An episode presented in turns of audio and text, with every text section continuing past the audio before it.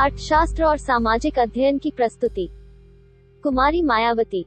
कुमारी मायावती उर्फ़ चंदावती देवी का जन्म 15 जनवरी 1956 को दिल्ली में हुआ था। उनकी माता का नाम रामरती और पिता का नाम प्रभु दयाल था।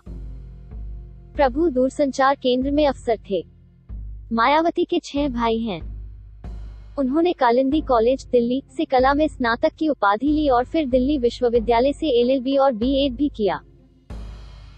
उनके पिता उन्हें कलेक्टर बनाना चाहते थे और इसके लिए उन्होंने अपना बहुत सारा वक्त भारतीय प्रशासनिक सेवा की तैयारी में लगा दिया। इसी दौरान उन्होंने शिक्षिका के रूप में कार्य करना शुरू किया।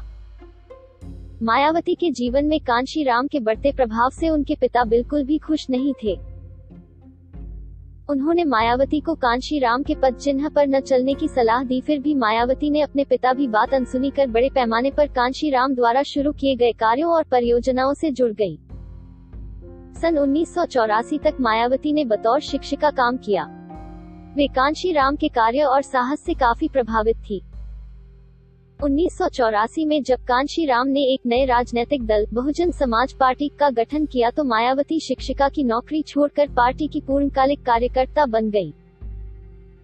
उसी साल उन्होंने मुजफ्फरनगर ज़िले की कैराना लोकसभा सीट से अपना पहला चुनाव अभियान आरंभ किया सन उन्नीस और उन्नीस सौ सतासी में भी उन्होंने लोकसभा चुनाव में कड़ी मेहनत की आखिरकार सन उन्नीस सौ नवासी में उनके दल बहुजन समाज पार्टी ने तेरह सीटों पर चुनाव जीता। धीरे धीरे पार्टी की पैठ दलितों और पिछड़े वर्ग में बती गई और सन उन्नीस में वे उत्तर प्रदेश की गठबंधन सरकार में मुख्यमंत्री बनाई गई सन 2001 में पार्टी के संस्थापक कांशी राम ने मायावती को दल के अध्यक्ष के रूप में अपना उत्तराधिकारी घोषित किया। 2002-2003 के दौरान भारतीय जनता पार्टी की गठबंधन सरकार में मायावती फिर से मुख्यमंत्री चुनी गई। इसके पश्चात बीजेपी ने सरकार से अपना समर्थन वापस ले लिया और मायावती सरकार गिर गई। इसके बाद मुलायम सिंह यादव को प्रदेश का मुख्यमंत्री बनाया गया सन 2007 के विधानसभा चुनाव के बाद मायावती फिर से सत्ता में लौट आए और भारत के सबसे बड़े राज्य की कमान संभाली मायावती के शासनकाल के दौरान उत्तर प्रदेश के बाहर बसपा का विस्तार नहीं हो पाया क्योंकि उनके निरंकुश शासन के चलते ज़्यादातर पिछड़े वर्ग के लोगों ने उनसे मुँह मोड़ लिया। मायावती ने अपने कार्यकाल के दौरान दलित और बौद्ध धर्म के सम्मान में कई स्मारक स्थापित किए। अपने राजनीतिक गुरु, सचेतक और बसपा के संस्थापक मान्यवर कांशीराम जी के गुजरने के बाद मायावती को झटका लगा। लेकिन तब तक वे परिपक्व हो चुकी थी। एक वक्त ऐसा भी आया जब कई बड़े नामों ने बसपा का साथ छोड़ दिया। इनमें बसपा को कई साल देने वाले सलेमपुर के पूर्व सांसद बब्बन राजभर हो, बलिया से ही कांशीराम के साथ ही पूर्व सांसद बलिहारी बाबू हो, इलाहाबाद से इंडियन जस्टिस पार्टी के प्रदेशाध्यक्ष कालीचरण सोनकर हो या फिर आजमगढ़ के सगड़ी के नेता मल्लिक मसूद, तमाम लोग पार्टी से अलग हो गए। इसमें से कई आज कांग्रेस की शोभा बढ़ा रहे हैं।